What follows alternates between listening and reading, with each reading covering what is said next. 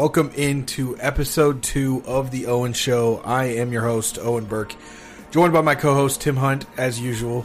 I mean, not as usual yet, but we're getting there. We're, we'll be usual soon enough. Exactly. Yeah, I agreed. So, um, welcome to episode two, guys. Uh, you guys did great on episode one.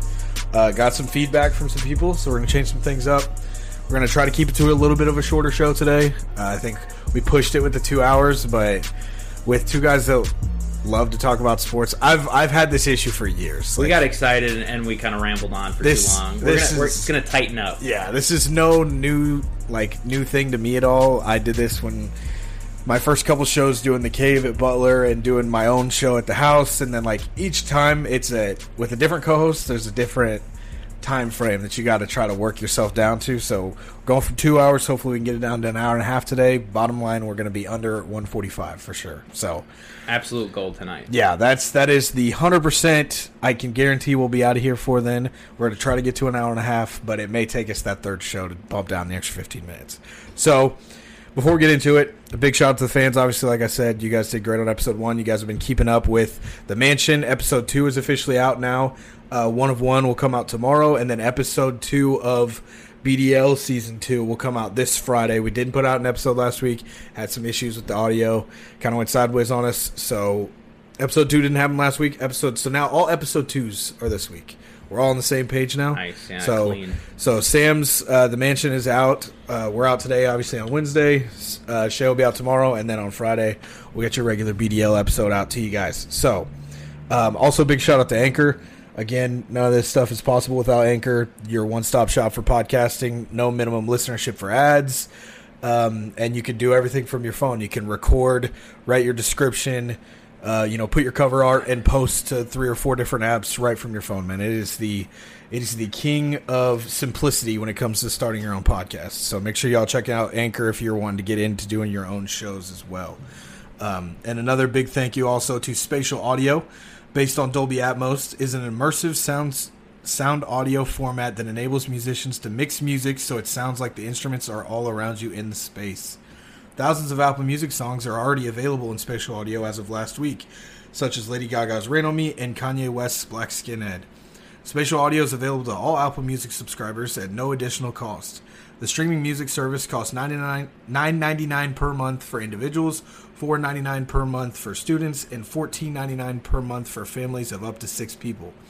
75 million songs, the world's most popular playlists, early access to new music, unlimited skips, expert curated playlists, exclusive download, content, download and listen offline, always ad free. Uh, to sign up today, go to services, access your i your iTunes Music, pay by month, not by song. So big shout out to them as well. I remember when that first happened. Um, like going through and listening to the different. They have a couple tracks that like they kind of walk you through the changes. So uh, there's a Marvin Gaye song that they have, and a couple other ones where it's like this is what it sounded like when it first released back, you know, back when it was released originally, and then this is what you're used to. This is what you've been listening to the last 15 to 20 years in headphones. This is what the future is going to be with this spatial audio, and to listen like as the upgrades go through Yeah. is ridiculous. I mean, honestly, like for audio, this is the color to black and white Oh, stage, right? 100%. Compared to photos, like this is the next level. This is like the next best thing that we're gonna see for a long time coming up. I would So, almost argue that it's like, and I hope it sticks. Like, it's almost like we went from black and white to color, and this is kind of like 3D. 3D, and it's Ooh, like, yeah. this is the this is cutting edge. This is first time you 3D IMAX. That's what spatial audio is. So, uh, it's definitely been a huge game changer. If you like to listen to music in headphones, like I love, like usually I'm usually a one AirPod guy. I like to be able to hear what's going on around me and everything. When I'm at home, I have to put both in, especially if it if it has Dolby, if it has that that spatial audio on it, which not every song is yet.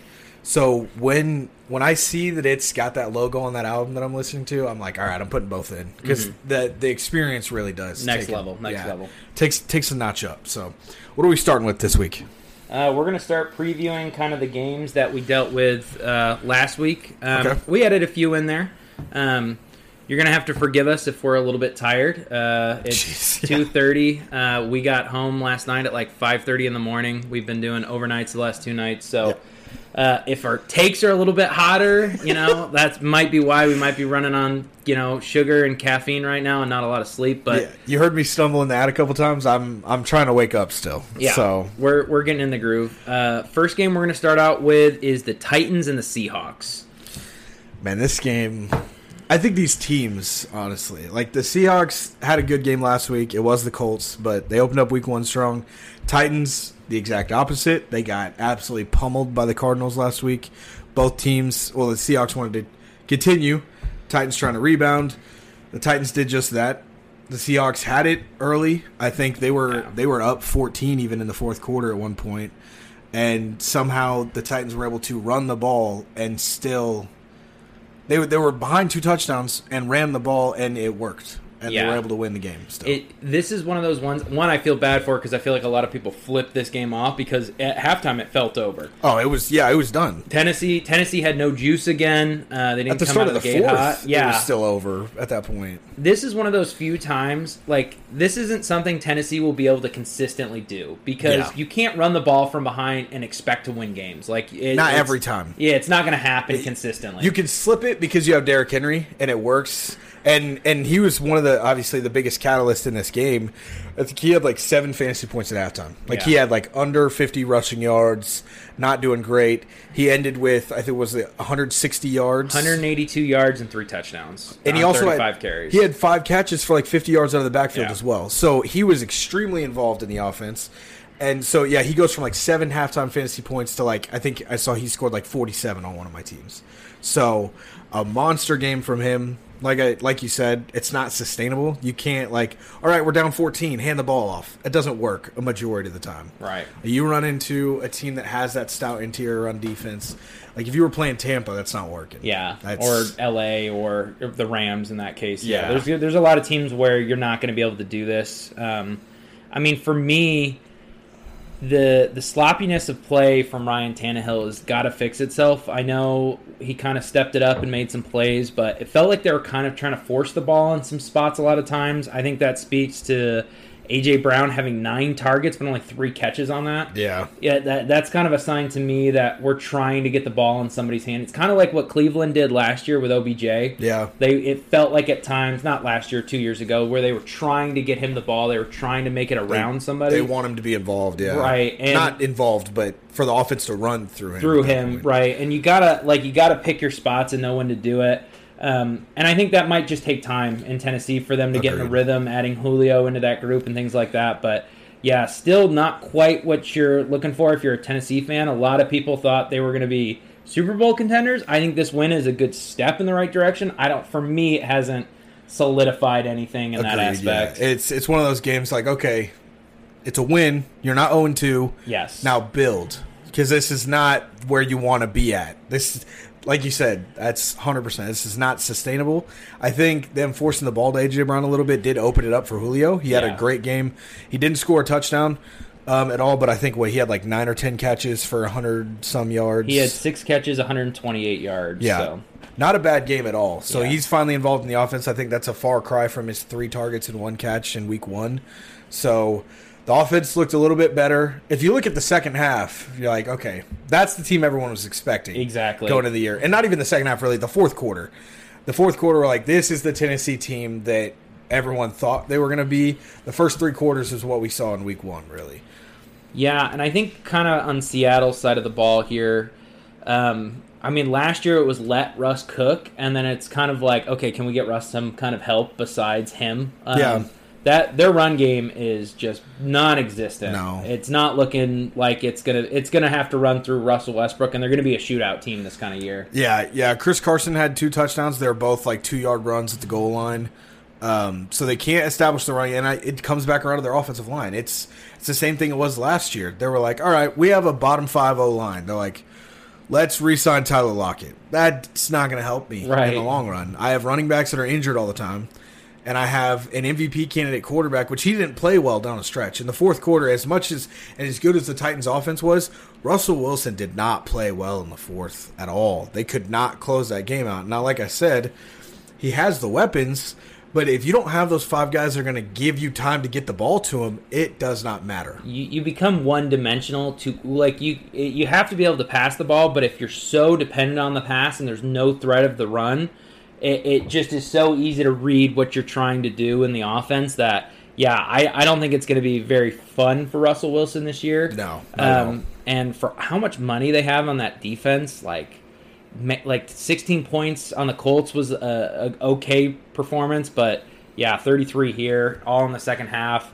Yeah, not not kind of what you want to see. Not super exciting if you're a, a Seattle Seahawks fan. That's Yeah. for sure. Definitely not. So as far as Russ goes, I mean, you're just gonna have to show out again. Like I think that's the biggest thing that worries me if I'm a Seahawks fan is that the Titans were sending four. Like they didn't have to blitz at all, and they were getting to like. And Tennessee does not have a good pass rush, so it's like it's a three headed monster. Because like, all right, if they're sending three or four guys each play and they're not blitzing and they're getting to us consistently, that's an issue if Tennessee's doing that to you, that's a major issue. Because like the Rams said four, one of those guys is Aaron Donald. I'm like that four man rush is very Somebody's going to hit there. Yeah. Aaron Donald's either going to eat up a double team or somebody, or, Or- he's going to get through, or beat a double team or beat a double team. Yeah. Right, like one of those two things is going to happen. yeah, for so that. for for Tennessee not having the best edge rush or even interior rush in the game, for them to rush four and get after Russell Wilson the way they did is a major red flag for their for the rest of their season.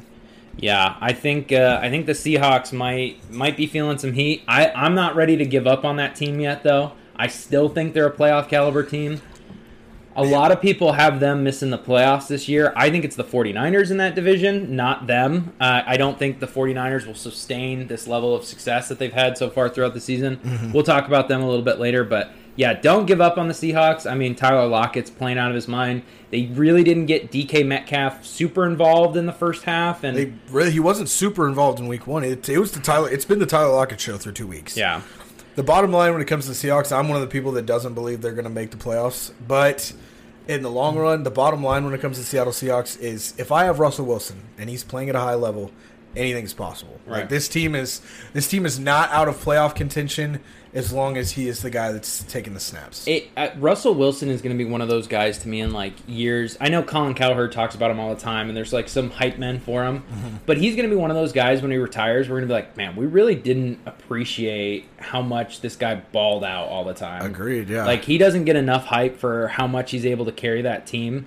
Um, I mean, I love Tyler Lockett, but I don't know if he's as good on another team with another quarterback. Yeah, it, it's got to be somebody with a decent arm, and like, and the fact that he's so successful with that bad of an offense, because you know how deep threats are. Like, Right. you can't get 50 yards down the field if those five guys don't hold Russell Wilson up to where he can get a decent ball out to you. So, the fact that he's been able to be so successful while the offensive line has been that bad, and that's that's the mantra for Russell Wilson's whole career. I mean, that was even On an underdog his entire career. yeah, they're the even the Super Bowl team against Denver offensive line wasn't great. Von Yeah. Miller had his way for a majority of that game, so hopefully that changes because it's not going to get any easier for us to move around in the pocket. Getting older, that's just how life goes as a quarterback, unless you're Tom Brady. Yeah. So. There's your one exception. There's there's your one exception, right? There's yeah. always one asterisk. Tom Brady seems to be the asterisk more often than not. yeah, most of the time. Um, next game we're going to jump into is going to be Cowboys Chargers. Um, I I was trying to be a hype man and trying to hold out faith for my Cowboys fans last week.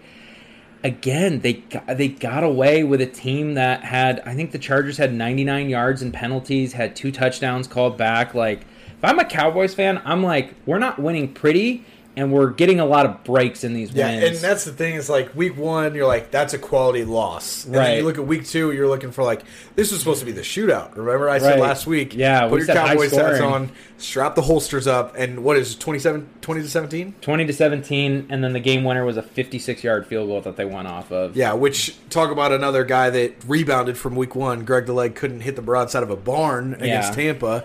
This week he comes out, hits the 56 yard game winner. His third game winner as a Cowboy. So and the cowboys started off hot and then it kind of just like it fizzled it fizzled and at best. yeah and tony pollard was like the most explosive person on that offense this week which is so wild to say with all the people that they have on that team Yeah.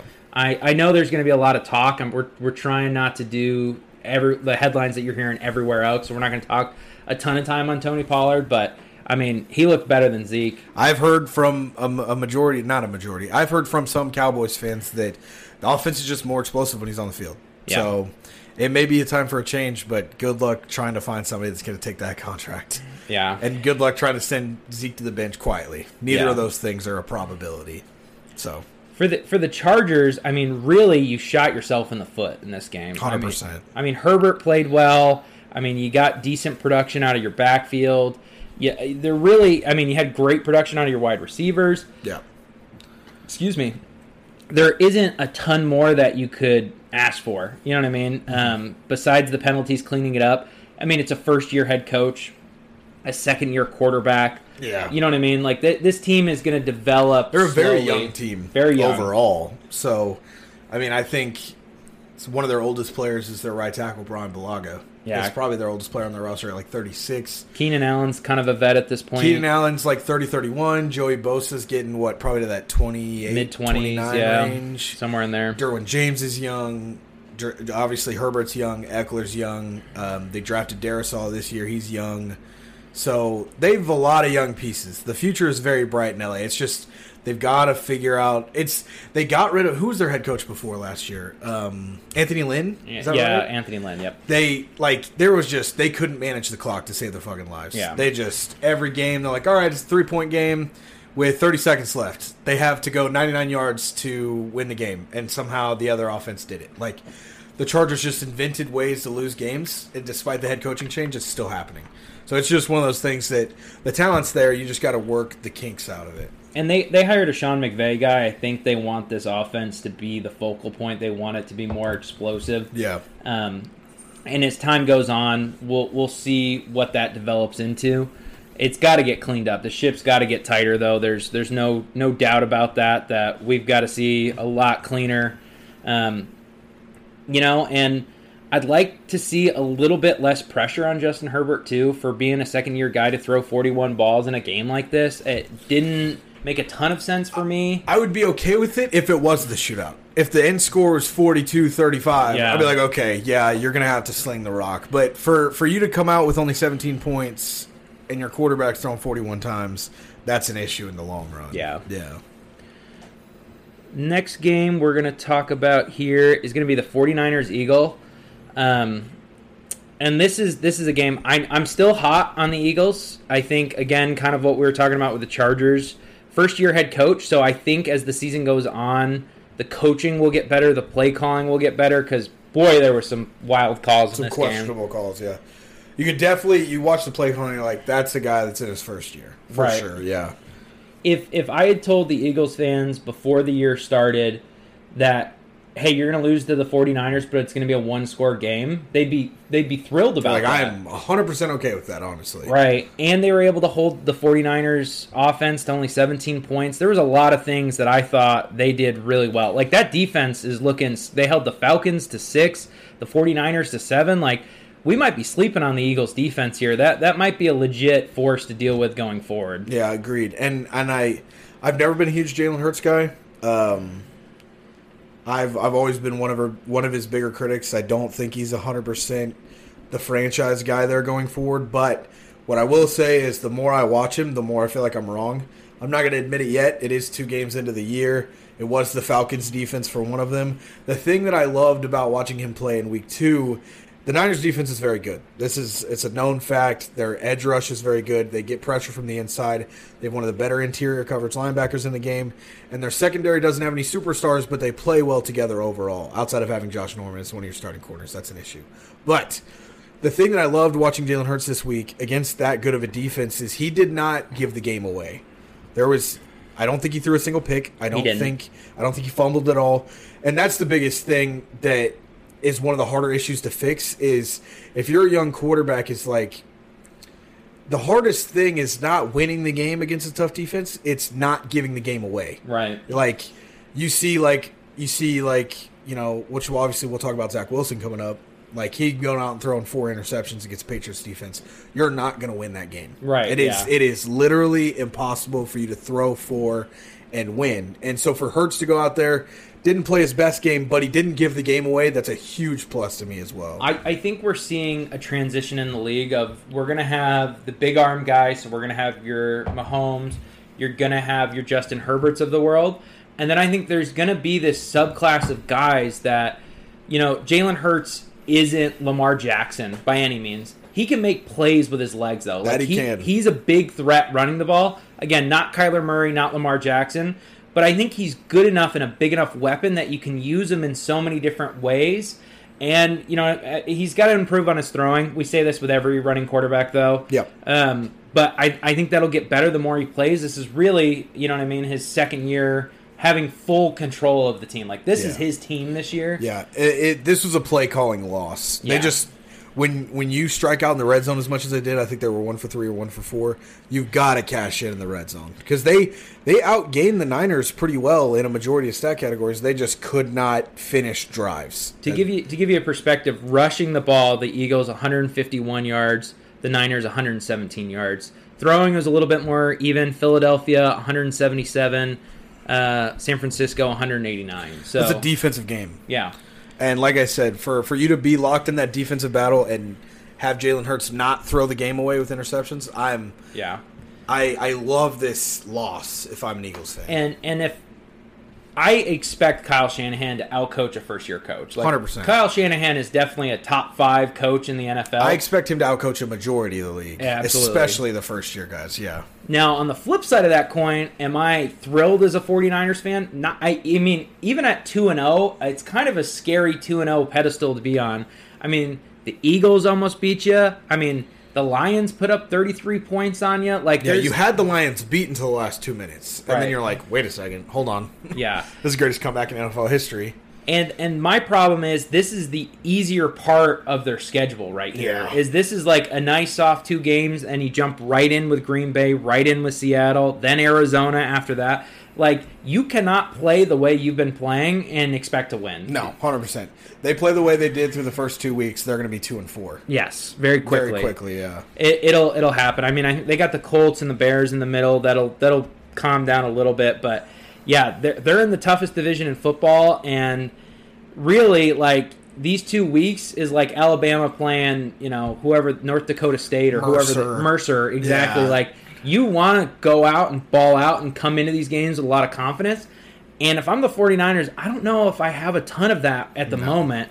And that's scaring me because these other teams that you're about to roll into, I mean, the Packers are rolling, the Seahawks are rolling, the Cardinals might be one of the hottest teams in football right now. yeah, agreed. Like you, it's gonna be it's gonna be a little bit tough coming up for them. So, um, I don't. I'm not a 49 hater. I swear. I love Kyle Shanahan. Uh, Jimmy Garoppolo is you know middle Okay. of the road. Yeah, he's an okay quarterback. okay. He's not great. Um, if if I'm the 49ers, I think I think if they lose the next four games, I think you pull the plug on the season and you play Trey Lance. That's why I'm a believer that they don't make the playoffs this year because I think you get to a two and three or a two and four situation and you're them. Even if you're three and four, okay, yeah, we can keep Jimmy G in and, and maybe try to make a push and be a seven seed. Yeah, I was like, you'll slip to seven with four losses. at Right. best. So at that point, what's more valuable to me this season or getting Trey Lance a little bit accuated? You know what I mean? See what he's like at game speed. Give him an opportunity to grow, make mistakes when there's nothing on the line because we all know next season the, the stakes are going to be high for the 49ers. Yeah, and the last thing I'll say about the Niners in general is when I look when when Jimmy G first got traded there, they they flipped the script. They went five and zero while he was a starter, and then he tore his ACL against the Chiefs.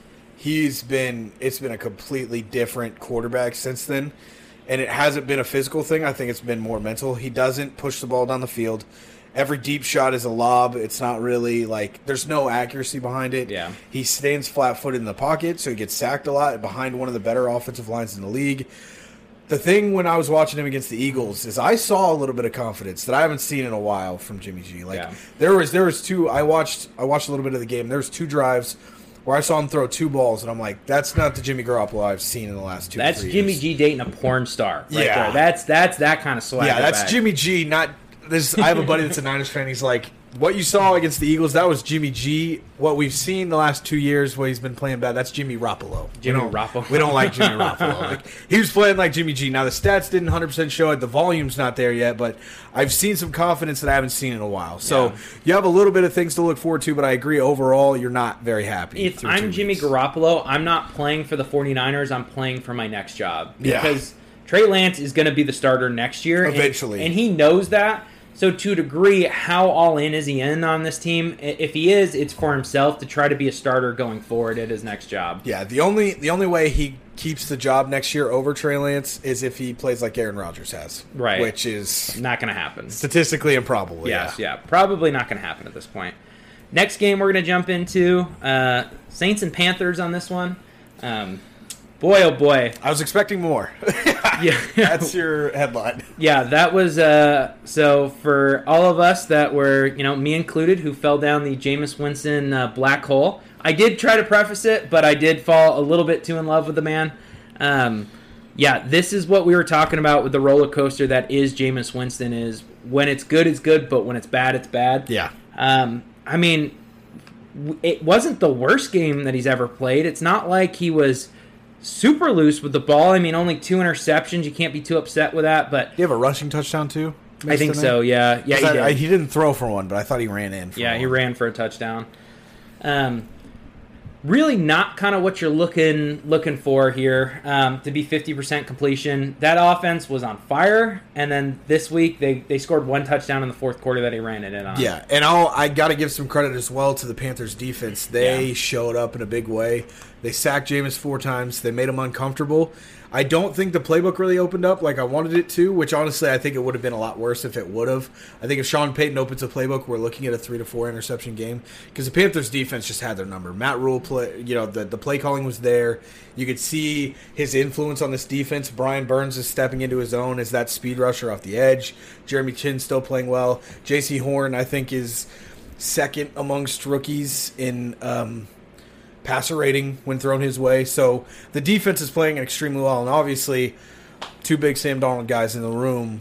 He's played extremely well, and it's it's a miracle what can happen when we have a reliable run game. Well, it's it's a miracle when you oh it happens when you don't play for the New York Jets. I, Yeah. It really is really It's what a- that comes. it's a double-edged sword That's- there. Yeah, but yeah, I I think the Panthers are for real. Um, I think the way this team is built, I think is is really dangerous. I think you've got a quarterback who's maybe not elite, but really really good, good enough to win you games. You got Christian McCaffrey, so you got the best running back in the NFL in your backfield.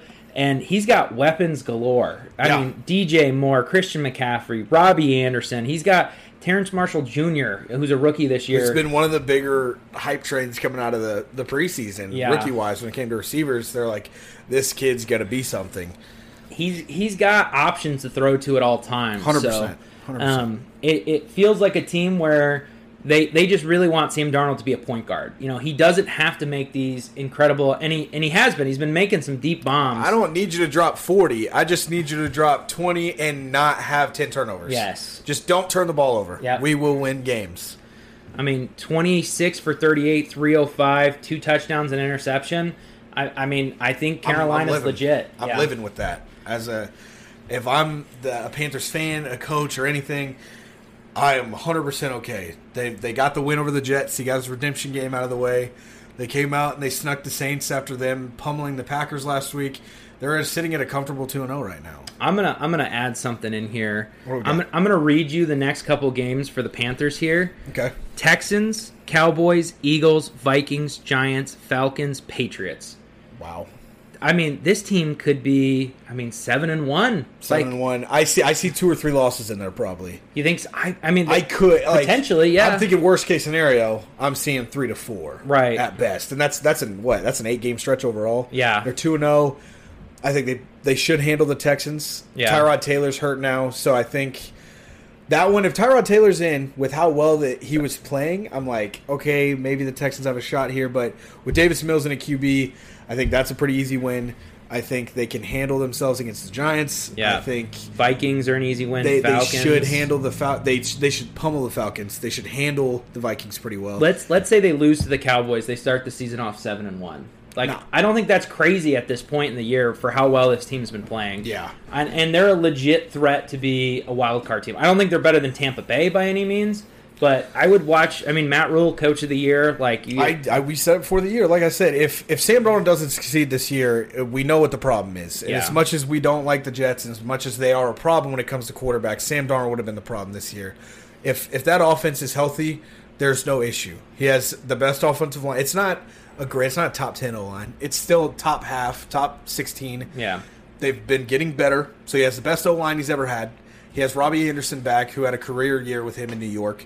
He has DJ Moore, and he has the best receiving back in the league in Christian McCaffrey. Yeah. there's and he has a, a solid defense. This defense is, I think, is what won them the game this week. and his coach doesn't show up high on cocaine to press conferences. Like, yeah, like there's a lot of things really rolling for them right yeah, now. agreed. They they look good. Um, I think the hardest thing for us going forward is to not jump on that train the way we did with Jameis. Yeah, because we both like. I like Sam Darnold more than I like Jameis in the long run. I, I would take like right now if you ask me, I would take Sam Darnold for the next four years over Jameis Winston. Um, Hundred percent, yeah.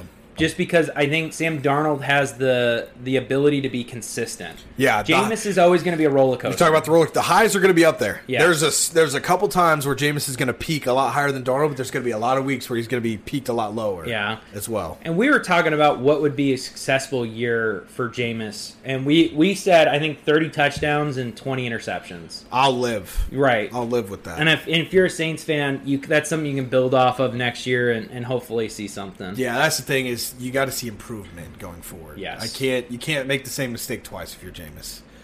All right, let's jump into the last game. I mean, easily the game of the week: Oh, 100 percent. Yeah. Chiefs Ravens. I'll, I'll as the Ravens fan, I'll let you kick this one off. So I'm, I haven't got a chance to watch the full game yet, which Okay. pisses me off. I was hoping to watch it today before we recorded. Obviously, getting back at 5:30 a.m. and trying to record before 3 p.m.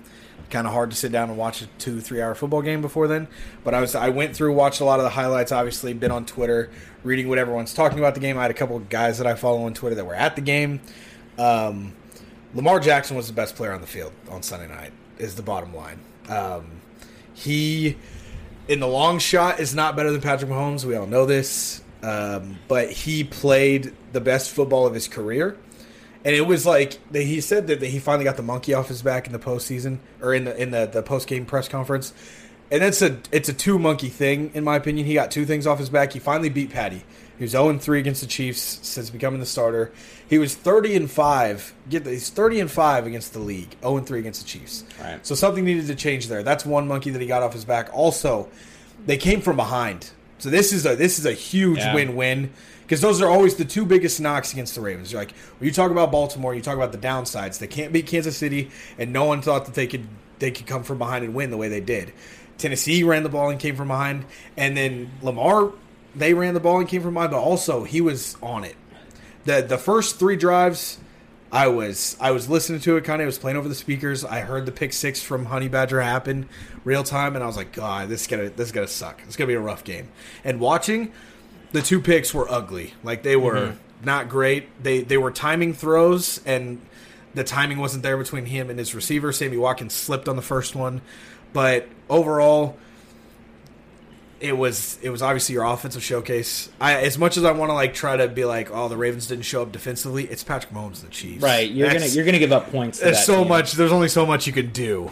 I'm gonna uh, I'm gonna strongly disagree with you when you said Lamar Jackson was the best player on that field. Okay. I, I don't believe that. Okay. Um, I, I, I still think Patrick Mahomes is, is the better player in that game. I think overall, definitely. Yes. I would disagree for the game, but continue. Yeah, for, for the reason I'm saying that is, I mean, L- Lamar was amazing. Two interceptions though. You Mm-hmm. yeah, can't. and they were ugly. and they were ugly. And I mean, and and he had some amazing plays with his legs. I I think what it comes down to for me is is the same thing with Seattle as we're seeing in KC, where KC is like, okay, Patrick, you got to go win us the game. Okay, you know what I mean. You're going to throw the ball. I mean, he only threw the ball 31 times, which isn't bad, but really they weren't out, able to get much going outside of what Patrick Mahomes was doing. They can't get the run. They couldn't get the run game going, Yeah. which I think that is a tribute to the Ravens defense. They've always been a top ten run defense for as long as I can remember. Tyreek Hill was nowhere to be found. I think he had 13 receiving yards total. Um, the the the Ravens schemed well on defense. They, They didn't did. get blitz happy like they usually do. We this The one thing I don't like about Wink Martindale is we rely heavily on cover zero blitzes and we don't disguise them well. That's why we lost to the Raiders. Um, so overall, it was a team win for the Ravens. Yes. If, if you're a Chiefs fan, you have to learn how to lose a game with some dignity. I had a lot of Chiefs fans that were salty after the game. Listen, I have watched the three games before this, the three losses. I watched all three of them, and I was in Arrowhead Stadium for one of them. I took every "Oh, isn't he a running back?" comment from every drunk Chiefs fan in the building. I've eaten the lot, like I've eaten shit for these three losses. I didn't come out here like, "Oh, da, da, da, da." I'm not out here being mad." I know that you don't lose often, but you have to lose with some dignity. You can't be as salty as as a lot of Chiefs fans were. Yeah. You didn't lose to the Jaguars, Right, yeah. Like, and and if you're salty after the Jaguar, if you lose the Jaguars and you're salty, you need to be salty with your own team, not with the Right. Jags. There ain't a damn thing that they did wrong.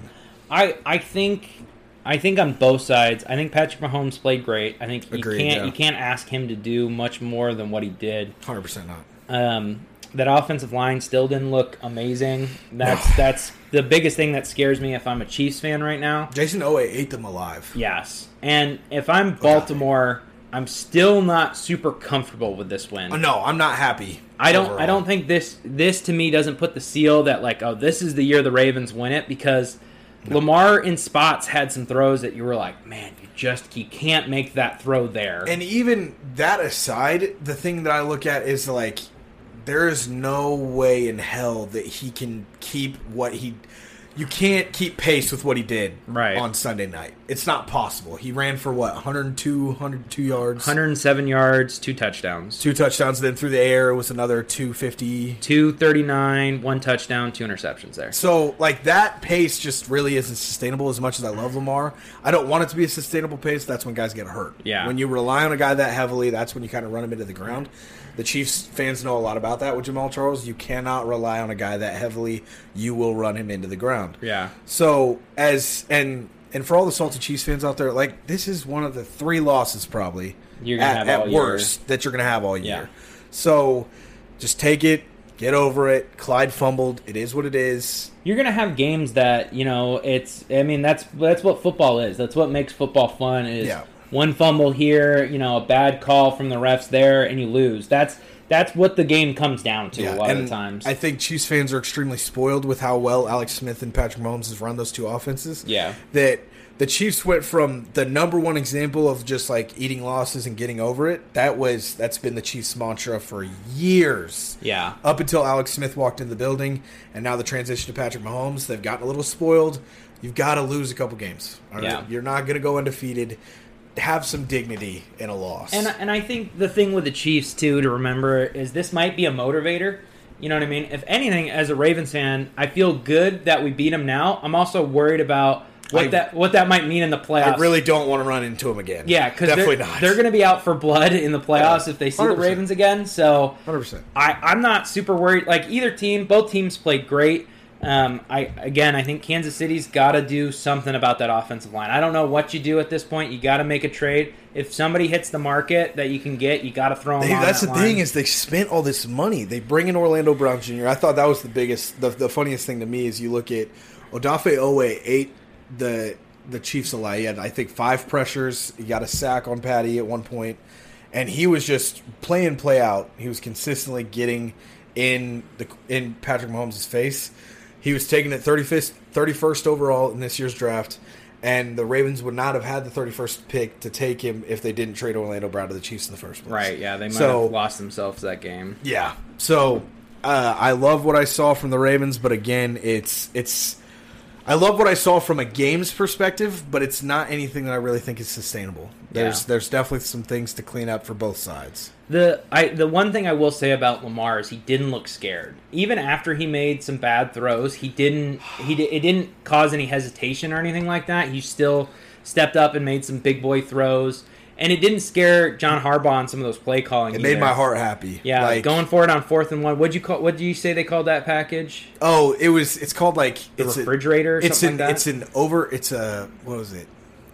It's it's called the elephant package. Elephant it's the it's like the uneven or the overloaded elephant package. Yeah, yeah. Because what they do is they basically they throw Mark Andrews at right tackle. They move our right tackle to the left side of the line, throw an extra off- offensive lineman in, another tight end, Yeah. and then it's Lamar and Pat Ricard, our fullback in the backfield. Yeah. So we're looking at like seven offensive linemen, two tight ends, a fullback, and a quarterback. Right. And and for people that were surprised by that call, it's been happening for a long time. I can't tell you how many times I've seen that clip of Lamar, do you want to go for this? And he's like, Hell yeah, I want to go for it. And we get it. Very rarely does it happen in the fourth quarter of a one point game, but that that's been the mantra for us for a while now. John Harbaugh's not afraid to let it ride. Yeah. Like and that's the thing, and hopefully it doesn't come back to bite us. I know it will eventually. Lamar's going to be overconfident when it comes to that, but so far I think they're like four for five on those attempts. Sometimes you just gotta let it roll. So Yeah, agreed. And and I think that was the right play call to make because if you you punt the ball or you kick a field goal there, I number fifteen in red's going to go score. Yeah. you're going to lose the game. yeah, so you got it. You got it. You can't give that man any. He's, I, he's I can't give the ball back to him. Yeah. As much as it may have hurt to like turn like to not get that there and you know them to take the ball from midfield and go score. I think the same thing would have happened if, even if they had to start at the two yard line. Right. It's Patrick Mahomes. So I think it was the right play call. I'm happy with the the win to finally beat the Chiefs, but still a lot of things to work on to try to sustain success in Baltimore. All right. So that was a good wrap up of uh, week two games. We're gonna move on uh, to everybody's favorite segment, rookie watch. Um, Oh, yes. we're gonna we're not gonna spend a huge amount of time on this. Just trying to make sure we get everything done pretty quickly. Yeah. Uh, Mac Jones. I mean, I honestly he looked again kind of what I expected. People are saying you know he's got a lot more to prove, a lot more to. They haven't opened up the playbook for him. And honestly, I don't expect him to open it up until probably week four because they want to build confidence with him. They want him to be comfortable. You know what I mean?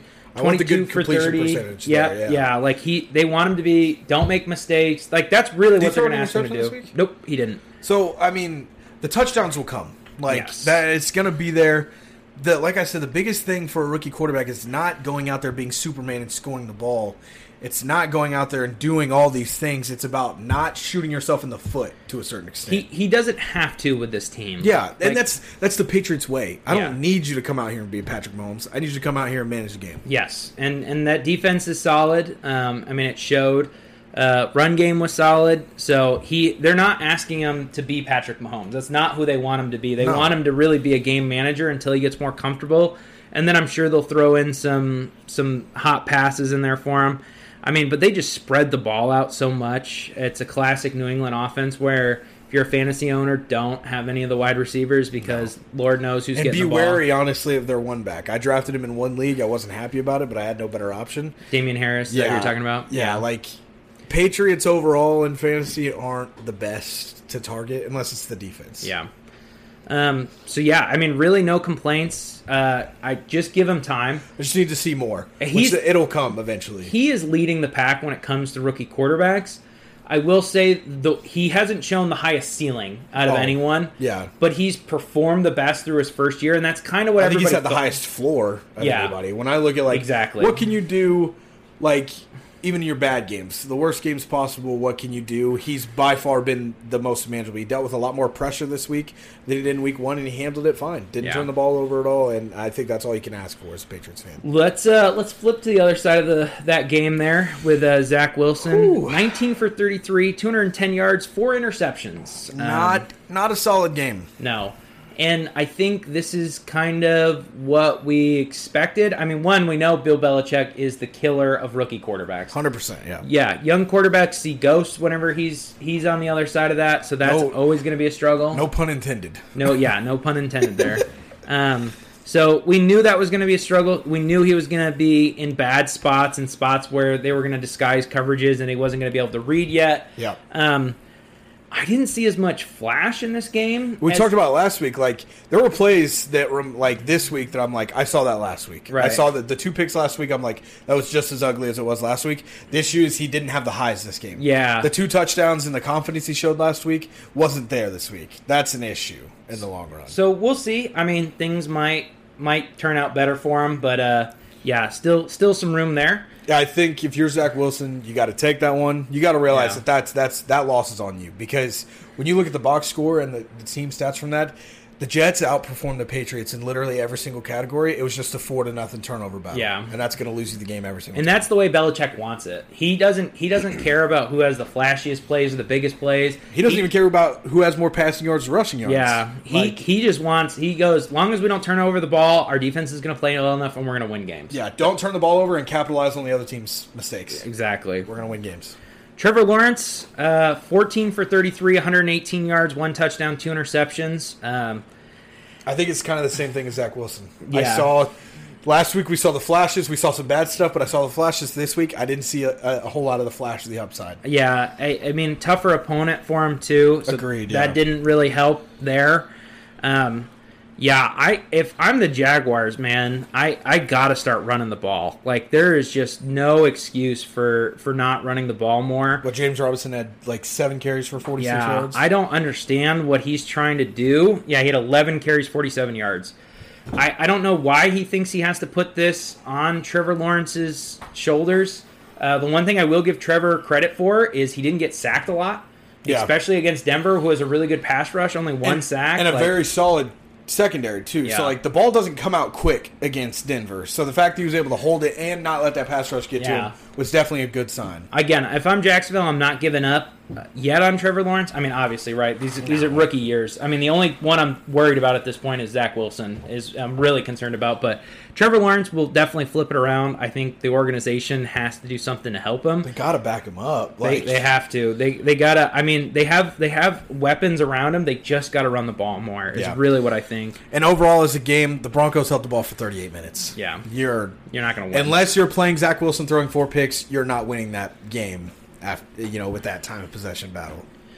um, we're actually going to talk about Justin Fields. Played a little bit in this. There we game. go. There we go. So six for 13, 60 yards, one interception. Not the best, you know what I mean? We saw a lot of better flashes. I didn't see the highs. Yeah. Same thing as everybody else. This was a definitely a floor type of week for the rookie quarterbacks. Um, I mean, they've already come out and said if Andy Dalton can play, he'll be the starter. I think they have. I, I don't know if it's official yet that Andy Dalton. They do expect him to be out at least a couple weeks. Who do they play week three? Um, I can pull that up real quick, but like because I just we're gonna talk. I don't want to talk about him too much, but like that's a rough first game. Yeah. and I think that's kind of why they honestly why they lean towards Andy to start with is like let's not throw Justin Fields against the Rams week one. That's gonna be tough. I mean the the Browns defense is I wouldn't say just as good, but solid. And when it comes to that game overall for the Bears, like it was a. You want to talk about like wins that I'm not happy with? This is the Yeah. textbook definition. They somehow were able to beat the Bengals with 83 passing yards as a team. yeah, That's unheard of. you're not going to be able to do that kind of going forward. Nowhere near sustainable. Yeah. I, I think they'll get to a point in the season where they have to play Justin Fields. Yeah. because they're not eh, they're not a playoff team, and as soon as they realize that, the best way for Matt Nagy and Ryan Pace to keep their job is for Justin Fields to show development, show growth. If he can kind of have the year that Justin Herbert had at the end of the year, I think they keep their jobs for another year. Yeah. and I think that's really the best you can hope for. at Yeah, I don't. I don't know what's going through their head at this point because first of all, I didn't think they were going to take a QB because going into the draft, I'm like, these guys are trying to save their jobs. Yeah. they're not going to shake up the offense that much in a career in in a contract year for them. So when And they drafted let him, him do it. Too. Yeah, when they drafted him, I was like, okay, all right. I like it. It's the right move to make. They let the nuts hang a little bit. You know, you're gonna put your job on the line to let this rookie come in, and they're like, "Well, actually, I don't want to lose my job because a rookie quarterback plays us out of the playoffs. So I want to have a good quarterback. So you sign Andy Dalton. Right. Like, you don't want to play Justin Fields. You want to have a good quarterback and a guy that's not a rookie lead your team so you don't get fired. But then Andy Dalton's the guy you decided on. and and this whole they owe it to him and everything. It's like everyone keeps and Matt Nagy keeps saying, you know, I saw it done with Patrick Mahomes. Alex Smith led that team to the playoffs the year before. He was a borderline MVP candidate. He's a very, very good game manager. He Yeah. did his job well. he did his job really well, so that was one of those scenarios where it made sense in that time frame. And Yeah. Mahomes was a complete unknown at that time, where it's like Justin Fields was in the spotlight. He was a superstar. Yeah. So it doesn't. It's not really a one to one comparison. So And also, yeah, and like you said, Alex Smith takes you to the playoffs the year before. He's been very good his entire career. He's always been uh, good. He was the number one overall pick at one point. You're looking at Andy Dalton, who's Right. been the the definition of mediocrity through his NFL career, the eight and eight quarterback, the Red Rifle. You bring him onto the team, and you're like, that's the guy. Like it would have been different if it would have been like we're keeping Nick Foles as a starter for the year. Right. That's a little better. But like you brought in this guy, you drafted a quarterback. Like okay, I got I got Justin Fields out of my QB for the future. Let me sign a quarterback that's okay. Right. It's the same thing as like they were like, let's trade for Case Keenum. We'll start him. You're like, what is the point of bringing in another quarterback to where he's at the same speed as Justin Fields learning your playbook? And it's not anybody that's going to win you any more games. Games, There's right. no upside to Andy Dalton. and you forward. snuck into the playoffs last year by the skin of your teeth. so- barely, yeah, barely. All right, that kind of wraps up that segment. We're going to jump into hot and cold here. Uh, this is kind of where we have a take where everyone's going, yeah, duh, everyone's saying that right now, and it's going to be something we agree with. And then we're going to try to throw in something a little spicier in there. Um, do you want to kick it off? Or you want me to lead? I'll let you lead again. Okay. I like yours. Um, my cold, the one that everybody's saying, the Bears should have started Justin Fields since week one. I Yeah. genuinely believe it. They have nothing to gain by not starting him, everything to lose by not. The Um, only thing, the only thing I would disagree is if, like we just talked about, if you have a a guy that is consistent, a guy that is good, and a guy that I'm like, I want my rookie to learn from this guy. Yeah. Andy Dalton is not like, oh, let's bring Andy Dalton in for veteran, for veteran leadership. Right, yeah. Um, and then my hot take here, and I know Owen's going to strongly disagree with this here, but the Raiders aren't a playoff team this year. I am Okay. not buying it at all. Um, Jon Gruden tends to stink later in the year. Henry Ruggs, his they're hitting him on some deep balls. That's not a sustainable way to play. I really like Henry Ruggs. I think he is a legit receiver, but I don't think they're going to hit these bombs all the time they're not going to be as explosive going forward. Josh Jacobs going to miss next week. You know, I what can- does that do to their offense? Yeah, and I could definitely see it because like they're not a lock by any stretch. Like they're a team that's fighting for a playoff spot more than anything. Yeah. and with how good the AFC West is and how good the AFC is in general, like you talk about how top heavy they are with the Chiefs and the Bills, but like three through like 10, 9 or ten are all very very good playoff contending teams as well. So when you look at the Raiders trying to make a wild card spot after the Chiefs clinch that division, the Broncos are in contention. The Chargers should be in contention if they can figure it out. Uh, the Patriots are in contention. The Ravens are in contention. The Steelers might be, Yeah. maybe, possibly, possibly. The Bengals 50-50, so-so, maybe. Yeah. And then maybe Indy. I don't see another team making out of the South. We talked about this. Yeah. I don't think a second team in the South, but there, I think there could be a second South team in the hunt, though. Maybe. Yeah. I think you could see a an eight and nine Colts team that's like gets eliminated the last week of the you know the regular season. I think this is going to be a year that you see, t- like especially in the AFC, you see two teams from each division, um, except the South. Like the Except the South, South. whoever wins the South, I think is in. Um, I think the Bills are in, and I think yeah, either the Patriots or Miami's in out of the East, like you said. In the North, I'm pretty locked in at this point on Cleveland, Baltimore. One wins, one makes it as a wild card. Agreed. Um, and then who are we forgetting here? What am I? Uh, AFC West. AFC And- West, and which that, that all four. Yeah, all four have, have a shot at this point. I would say. I mean, the Chiefs are, are the lock to win that division. Yeah. After that, you know what I mean. If you could argue for the Broncos, you could argue for the Raiders, you could argue for the Chargers. So Yeah, agreed. um, I think it's I think it's too wide open. I think the AFC is too strong to see one division dominate. To have three teams. Exactly. I just don't think it's going to happen. I think it's too deep. I think there's a lot of teams that are trending up in the right direction right now. Yeah. So When you look at like playoff contention, they usually, you know, we get towards the end of the year, they're like, this team can clinch if this team wins, this team wins, that team loses, and they win their game. Right. That's what it's going to take for a third AFC West team to make it yeah. at this point. And that's the issue with the Raiders as well. It's like they're not 100% going to be the third team. It could be the Chargers or the Broncos. Right, yeah. Like, that, that division is wide open from two to four. So, um, my cold take that I think everybody's kind of talking about, Kyler Murray's the, the clear MVP candidate right now.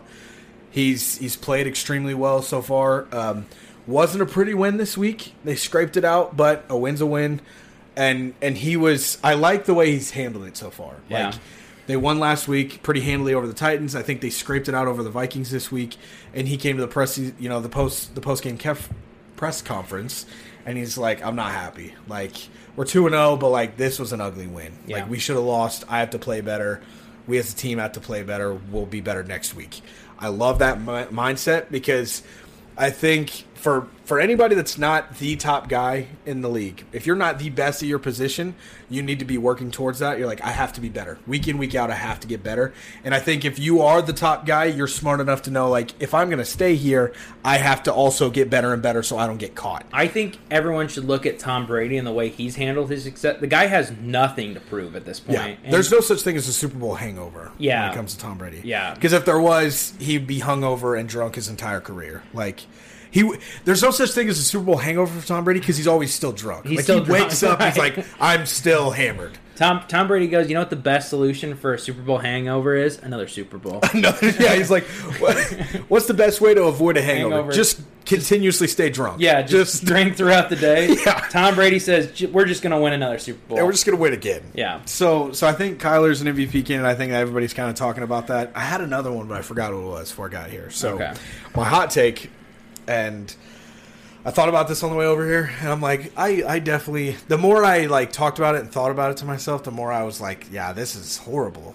I think right now, if you're a head coach looking for a job in the NFL, or if you're a front office guy looking for a job in the NFL, I think Minnesota is the worst place to go hmm. in the entire league. That is, I feel like that's hot. So the only the, the my thought process behind this is I'm looking at you, you look at the levels of the game like how good is my roster, how old is my roster, how much money am I giving my roster, Yeah. and I look at all three of these categories and I don't see them in the top half of any of them. I think they're aging in a lot of spots. The defense is getting older and older. They're playing like it. Michael Kendricks is getting older. Anthony Barr's getting older. Dan, Danielle Hunter's getting older. Harrison Smith's getting older.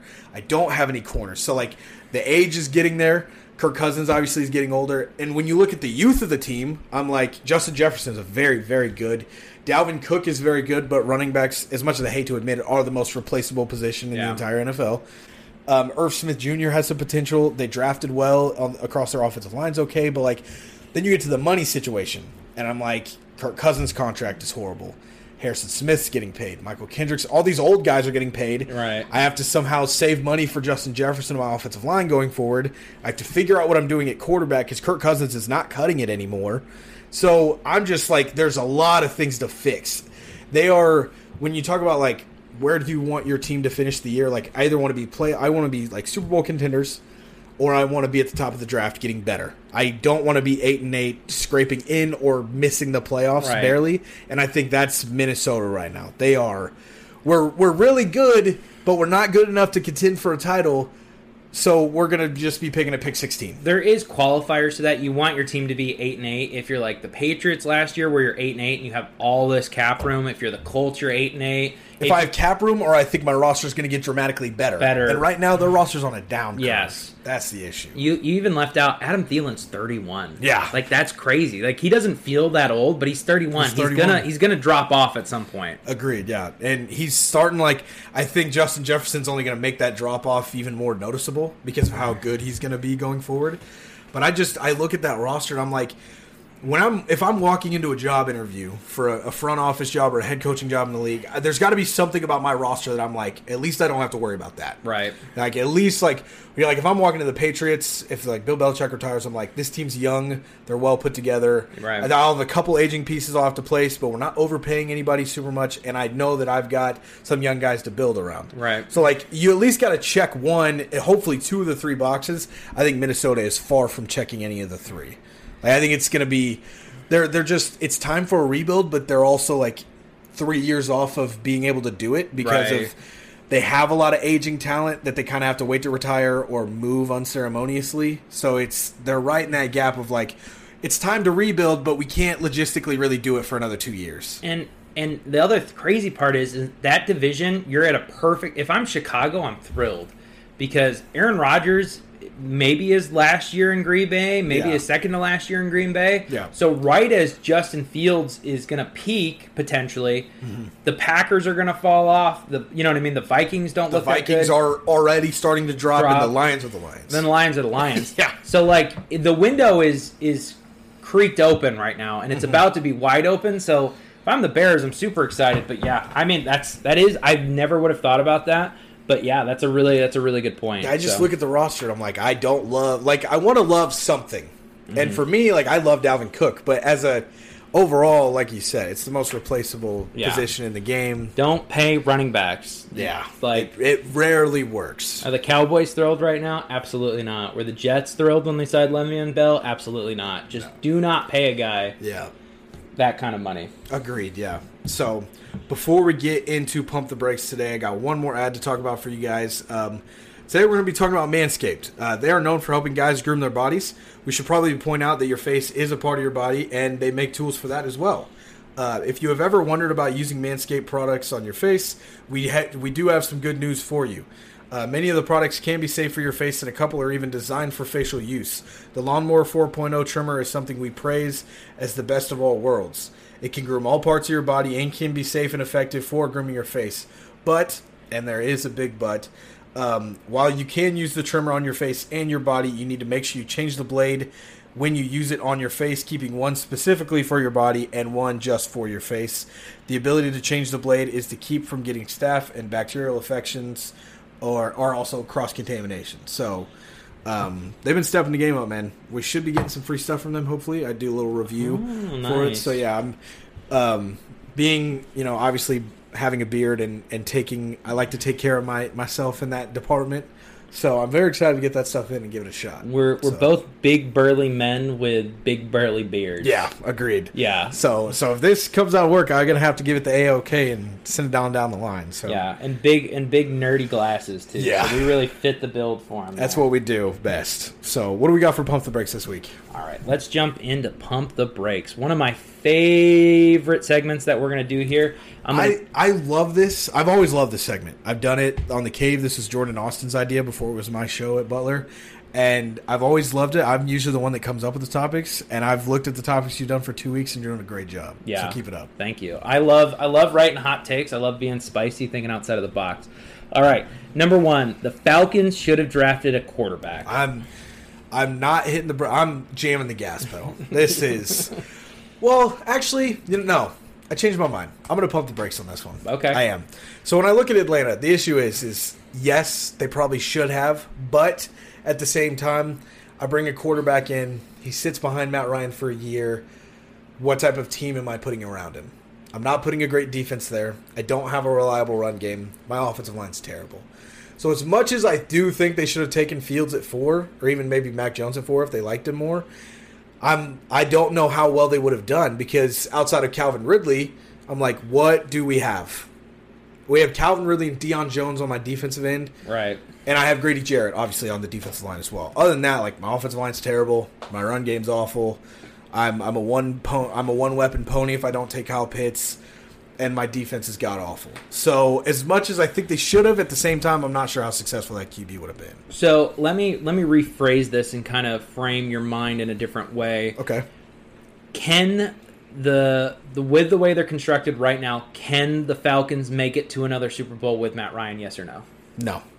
Then why don't you take a quarterback and start rebuilding? Like that's that's my mentality of it. Okay. Is they're in this spot where, I mean, at best maybe they squeak in as kind of like what we were talking about. They're not going to win this. They're not better than Tampa Bay right now. By yeah, nowhere near close. So Matt Ryan still has some value right now. So you could draft a young guy, let Matt Ryan play another year, and then give him the option. Try to get something where I mean, maybe you don't get a Stafford deal, but maybe you get a couple first for him or Yeah. one or two. You know what I mean? Something to start the rebuild and turn it over. Because Yeah. I agree with you. I don't think the way this Atlanta Falcons team is built right now. I don't think they're a Super Bowl level team. So Yeah. for me, just hit the reset button, kind of start over. And you know how I am. I'm, I like to play on that safe. The so the way that I, the reason I said what I said was we like to I like to play on that safe side. I want to have a Denver or a or a Cleveland situation. Very rarely does that ever happen. It's very weird that it happened twice in our lifetime. Honestly, that a team was almost fully set before the QB got there.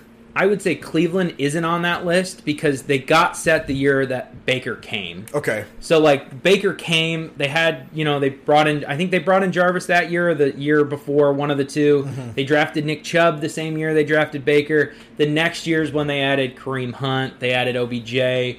Like it, it, it very rarely do you get a situation where like New England where you're like or, or Denver where we're just that quarterback away. Mm-hmm. I and I don't trust a majority of NFL GMs to build a team like that. Yeah, it's very, and it's also it's very like, how do you entice a guy to come play for you when you don't have A the captain of your team ready to go? You know, so And that's what people were saying New England did this year is they had Cam Newton just to get all of these free agents to want to come. I don't know if Hunter Henry says I'm going to come to New England if we don't have anybody signed and we're not guaranteed one of the quarterbacks. You know what I mean? If Cam Newton's not starting, I'm not playing. I don't think anybody said that. Right. But- I'm not saying it's that, but like these guys probably aren't coming where you're like you guys are drafting 15th and you don't have a starting quarterback. Like why would I want to come here? It's only going to hurt my numbers. Yeah, Um, so yeah, it's it's super hard. It's it's one of those things that yeah, for me, you kind of got to do a full reset and then pray. I I'm a firm believer. I I thought the Rams should have not re-signed Jared Goff and try to restart. I'm still waiting for somebody to have the the balls to do that. Somebody will eventually get to that point and do it. Um, I think the best way to win in the modern NFL is a rookie contract because they eat up so much of your cap space, right?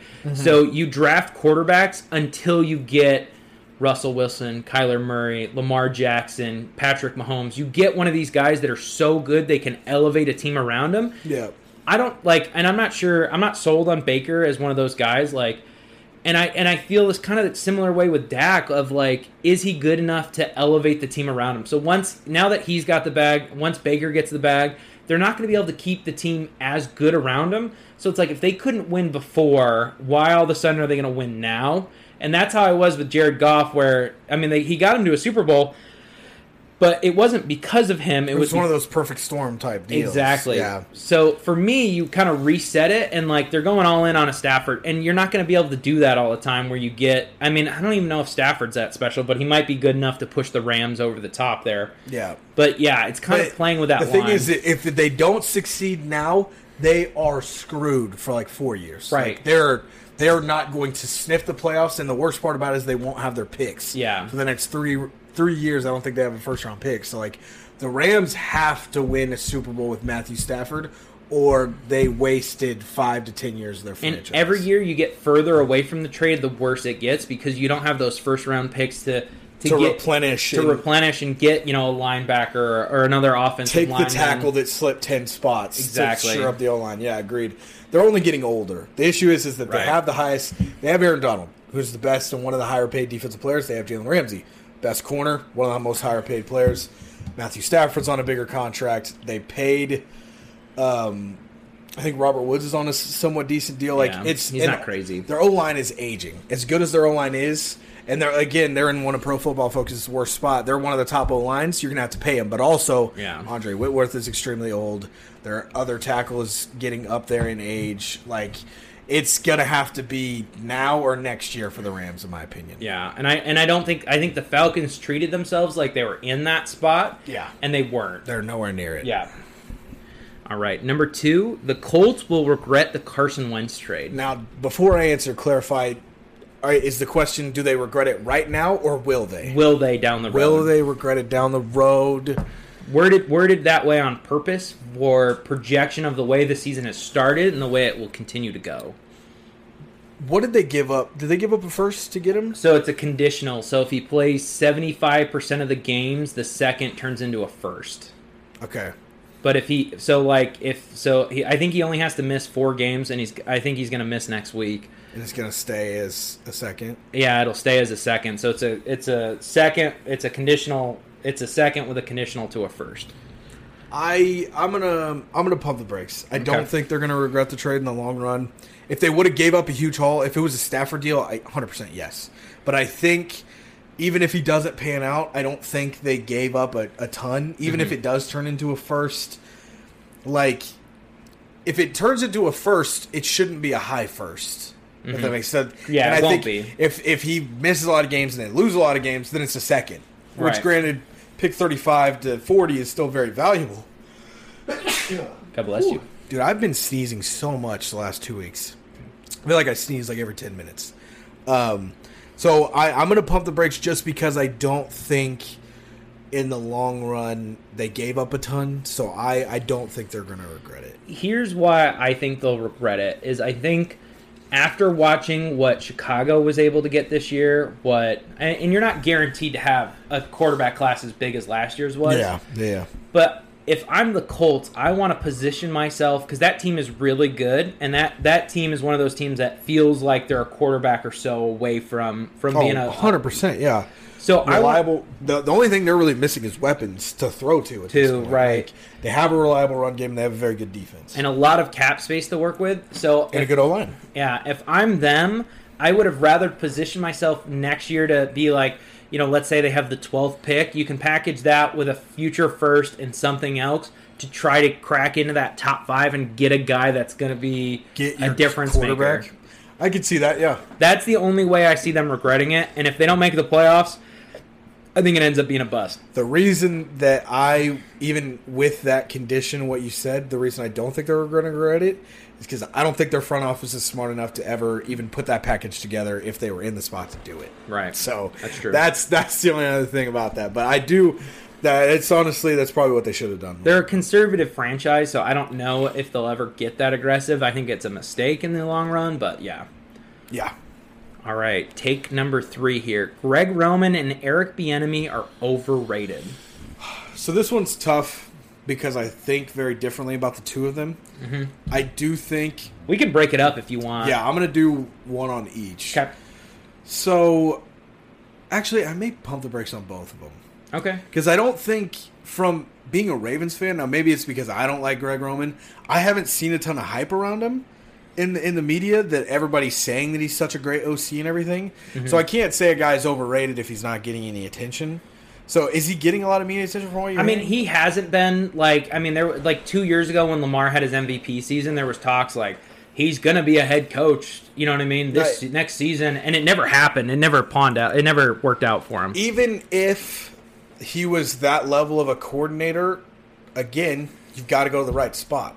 If you're this much of a run guru and the read option and the RPOs are this much of a Right. of a spot, there's like three spots you can go. In. There's honestly there's one spot that you can go, and it's Arizona. They already have their head coach, who's an offensive mastermind, Cliff Kingsbury. After that, you're taking a downgrade to go to like Russell Wilson. Can run some of it, but nowhere. You're not going to get the high end stuff of the read Right. option package. Like Chicago might work. I think Justin Fields might be able to run If that, that job decently, up. If that job opens up, but like I don't think Greg Roman's overrated just because he's not talked about. I don't like Greg Roman that much Mm-hmm. outside of the win, and even honestly, like say Clyde Edwards-Helaire doesn't fumble, the Chiefs win the game. They're 0 4 against Kansas City. He's one and two in the playoffs. Greg Roman can't call a big game. Mm-hmm. We, anytime the Ravens are in the spotlight, and I don't mean Sunday night, Monday night, Thursday night football. I mean like against a good team or in the playoffs. He cannot call that game. We went down seven to nothing against Tennessee. Lamar Jackson threw the ball 51 times. We talk about this all the time. Like quarterbacks should not throw the ball that much unless we're unless it's a there's like four or five quarterbacks that are allowed to do it, and it's got to be a shootout for it to happen. Like Patrick Mahomes shouldn't be throwing 50 times each week. Lamar Jackson should never touch 50 passing attempts in his career. As of right now, Right. arm talented as he is, I think he's underrated as a passer. Still, I don't want him throwing the ball 50 times a game. Right, even thirty maybe. And they're like, well, people are like, oh, you can't run the ball when you're behind. It's seven nothing in the first quarter. Right. Let's not throw the playbook out the window yet. And that's exactly what we did. I've seen that time and time again in big games. Last night was the first time where I felt like he didn't just throw the playbook out the window after the first quarter, which from the first quarter results, it might have been the game to do it, down 14 nothing or down 14-7. So so as much as I don't like Greg Roman, I won't say he's overrated just because I don't think people are that high on him. As far as Bieniemy goes, I don't think he's over. I do think he's a, a he's slightly. I don't think he's like this guy is nowhere near as good as he thinks. I do think he benefits from being underneath Andy Reid. I think a lot of the creativity comes from Andy Reid. So as far as Bieniemy being a successful head coach, yes, he's overrated in the NFL. I think if he were to go down to the college level, I think he would do great. Okay. I think if he if he did take the USC job, I think I'd be like, that's a perfect fit. That's like a, a Chip Kelly going down. I'm like, okay, Working. this guy's gonna work really, really well at the college level. Here's why I kind of group them together because I think they're they're two problems that we see with OCs. Mm-hmm. One, I don't think Greg Roman's that great of an OC, because he lucked into a freak athlete like Lamar Jackson. Agreed. Yeah. Do I think he gets the most out of Lamar Jackson? No, I think there's there's more there that hasn't been tapped, and you know what I mean. Like you put him in a Kyle Shanahan offense, you give him somebody a little bit more entertaining. Um, I think that could be there, and I think Eric Bieniemy, kind of on the same line, has a, an amazing quarterback, the, one of the best quarterbacks, the best quarterback in the NFL right now. Yeah. and he's got Andy Reid, who has been an offensive guy who's been stellar and a stud for a long time. Yeah. I don't. I think like there's all this. There's there was all this hype a couple years ago, and I'm sure it's going to blossom back up as the coaching carousel starts. I I would be very unhappy if my team gets either one of these guys my head coach. Like you said, maybe at the college level it'll work. I don't think what they do is special enough and unique enough because Eric Bieniemy is not the offense in Kansas City. Andy Reid is. So And to a certain extent, Patrick Mahomes is. Patrick Mahomes Yeah. is too. And that same way with Greg Roman is is it's is it his offense or is Lamar just that special? I think it's I think it's that special. Um, I would agree, I that's why I wrote that like that because I think they're they're kind of one of the same in that aspect. I think I think if they were to both get head coaching jobs next year, they're both the head coach of a team come 2022. I think Bieniemy has a better shot from a baseline, but I think for Bieniemy to succeed, it's got to be the right scenario as well. You send him into Jacksonville. I'm like, yeah, maybe. Right. Just because it's Trevor Lawrence. If it was any other quarterback, I'd be like, no shot. Not going to When he's going to do a better job than Urban Meyer has. That's not hard to do from No. what we've seen. So All right, we're going to try to be somewhat timely on these next couple ones here as we Okay. as we wind down. okay, Taysom Hill will start a game this year. I'm smashing the gas. I think 100. percent Do you think so? I think from just the logistics, I think there's going to be a week where Jameis gets tagged, gets banged up one week. Taysom starts. From a performance standpoint, I don't know if Taysom will start a game for Jameis playing bad. I definitely think he's going to come in at some point. There will be one game, the lowest of the low, where Jameis has four picks by half and Taysom will play the second half. I don't know if performance wise he'll start a game. I think injury wise he definitely will. I, think usually your quarterback gets tagged once. Right. I wrote this in an intentional way where I didn't say Taysom Hill will start for the Saints. I said he'll start a game this year. You think somebody's going to deal for him? I think I think somebody's going to get hurt mid-season and I right now I think he might be like the like a hot commodity for somebody to try to come in and take cuz it feels like at this point Sean Payton has given up, right? Because if he was going to transition off of Drew Brees and Taysom Hill is a legit starting quarterback for mm-hmm. Sean Payton, it would have been this year. It would have happened, yeah. It would have happened by now. So, I mean, maybe Sean Payton's done with him as a quarterback and they're paying him to be kind of that backup level quarterback. I could see somebody getting hurt and then pulling the trigger on him and then he comes in. The only thing that I, I don't know, I think Sean Payton may value him a lot still as that Uto guy, as he mm-hmm. may not. And so I think he would deal him if the price was up there. Like if somebody brings in, you know, ridiculous, they're like, we'll give you a first for him. Somebody would be, then he would be like, yes, I'll give you him for a first round pick. But I don't think anybody's going to come that high with an offer. So I, I definitely see it as a possibility, but I, I don't think the logistics of the deal would work out in the long run. So as much as I may see it, I'm not 100% sold on it. But I think he'll definitely start a game for New Orleans by the end of the year. So, what you got next? What is? Do we have four? Four's up next. Fours or Or five's up next. Five's up next. Uh, the Jets can ruin any quarterback. 100% agree. Yep, they I'm can. slamming the gas. There's we've seen it time and time again. Um, maybe their track record isn't as bad as Cleveland was before Baker Mayfield, but I think they've had more talented quarterbacks. Like Cleveland ruined like 10 to 15 quarterbacks. The Jets may have only ruined 4 to 5, but I think when you look at the talent that the five quarterbacks had and you were to rank who's the most talented out of the 15 quarterbacks that Cleveland ruined and the 5 that the Jets ruined, I think 5 probably all five of the Jets guys fall in the top 10 probably. Right, They've yeah. had more talented individuals come through and they've ruined them all still. Until that team is sold, I won't buy that there'll be a successful quarterback there long term. Agreed, yeah. All right, number six, Lamar Jackson for MVP. If he stays healthy the whole year, and like I said, I don't think the pace that he had against Kansas City is sustainable for the entire year. If he keeps that pace, 100% yes. I think it's possible.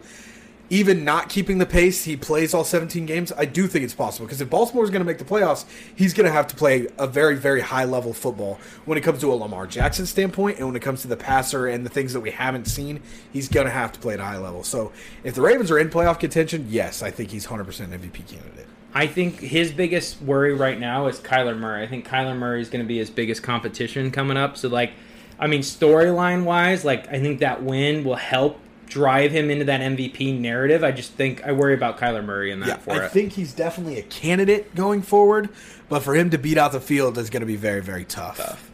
All right, we're gonna move into a new segment that we'll, we'll see if it sticks around week to week. But uh, pick one. Um, so for the first one, we're gonna pick one team that's currently two and zero to miss the playoffs.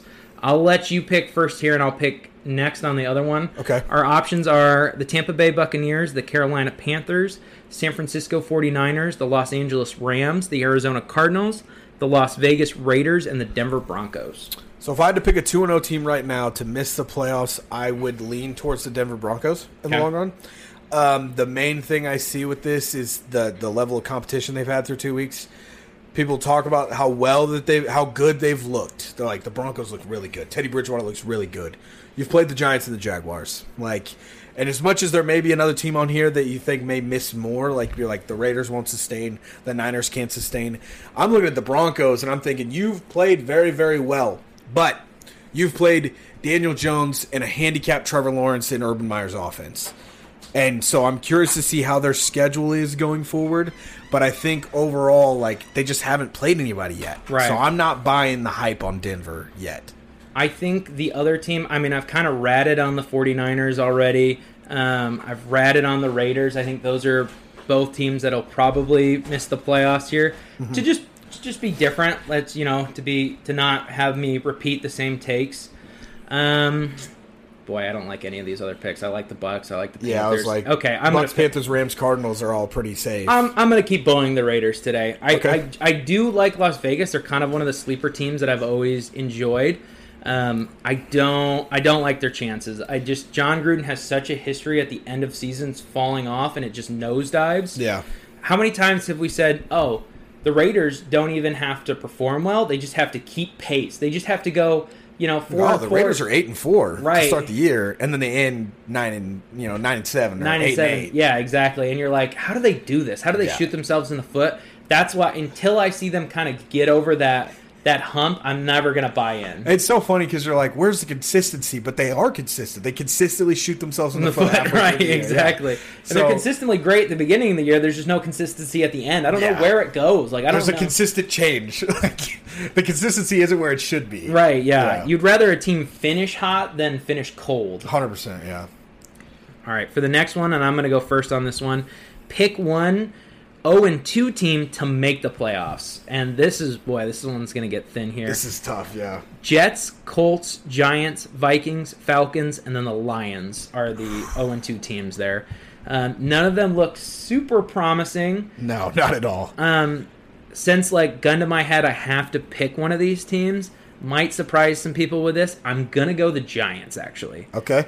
Daniel Jones looks horrible. Saquon does not look like his old self. But that division is just so wild and so random. Yeah, that, and Saquon's getting healthy. Like the good Yeah. thing is, is he's not out for the year. Yes. They're they've done. I'm I'm so surprised and happy. They're like, let's bring Saquon on slowly. And you're like, everybody says that, and they're actually doing it. Yeah, they're so as much time. as as fantasy managers may hate it, it's it's. I think in the long run, it's going to be better. yeah. For me, if I had to pick an O2 team here, I'm going to go with the Colts. Again, kind of the same thing. The division is there. If Tennessee fumbles, you know, and stumbles the way they did through week one, Yeah. and Carson Wentz is healthy, I could see it just because the overall team is there. The defense is good. The O line's good. The run game's good. Carson Wentz is still up in the air, whether he's going to be healthy or how good he is. And then it it's really comes down to the division. Like when I look at the rest of this, like the Jets, first of all, I don't think they have that much of a shot to start with, obviously. Right.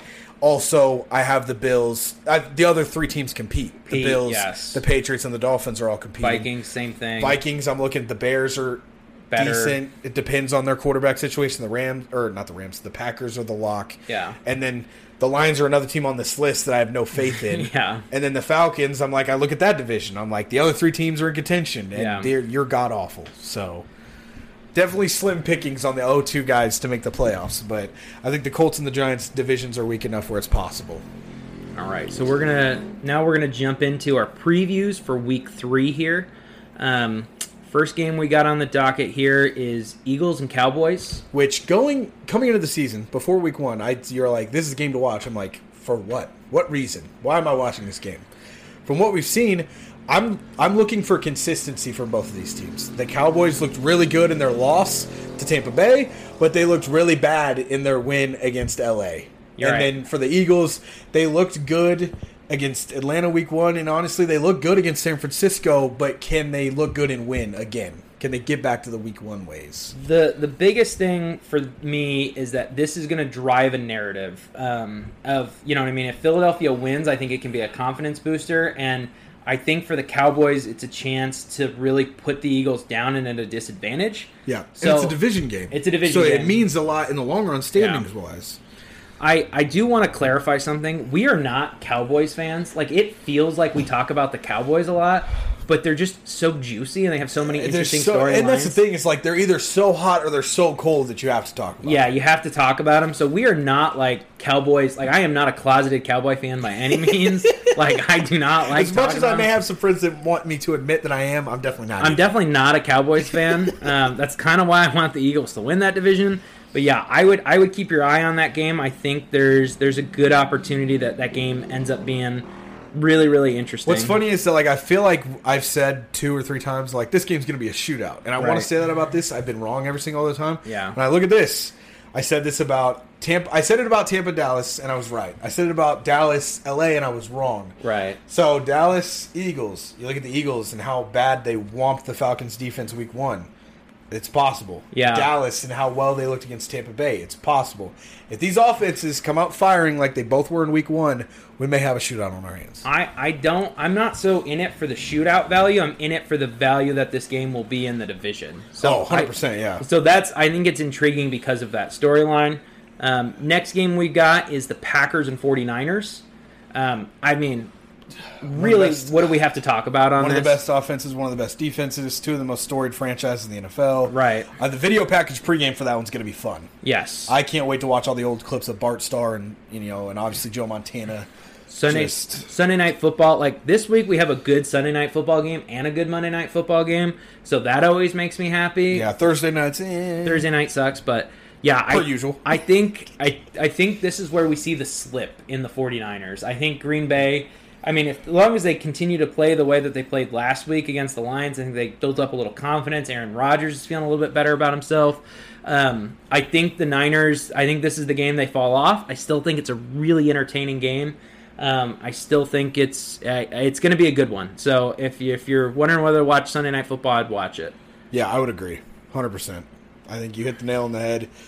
This is just one of those games where, like, if the Niners are going to win, they're going to have to put up a lot of points, and I don't know if I trust Jimmy G To and- do that. And yeah, like, because it's Aaron Rodgers has earned that same respect as Patrick Mahomes. It's like there's no such thing as stopping them. Right. As, as be, I mean, kind of. I mean, New Orleans kind of did, but like, I think that was a fluke, Fluke game, more often than yeah. more more often than not. So I'm I, I think I think this is going to be one of the tougher challenges for the Niners.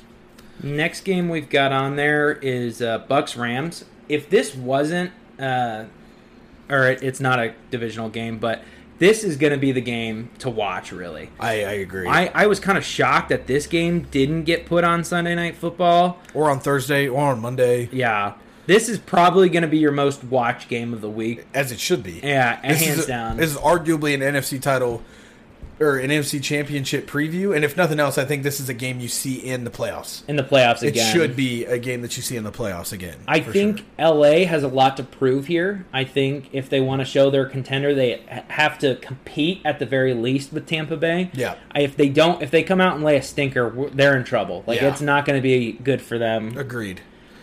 And as Um, far as Tampa Bay goes, like you, we we talked about Brady earlier, nothing to prove, but everything to prove at the same time. Like Right, exactly. nothing really left to prove other than that you could still do it. To me, what's scaring is they always play better later in the year, and Tampa Bay is off to this hot start. Like they're playing Yeah. really well right now.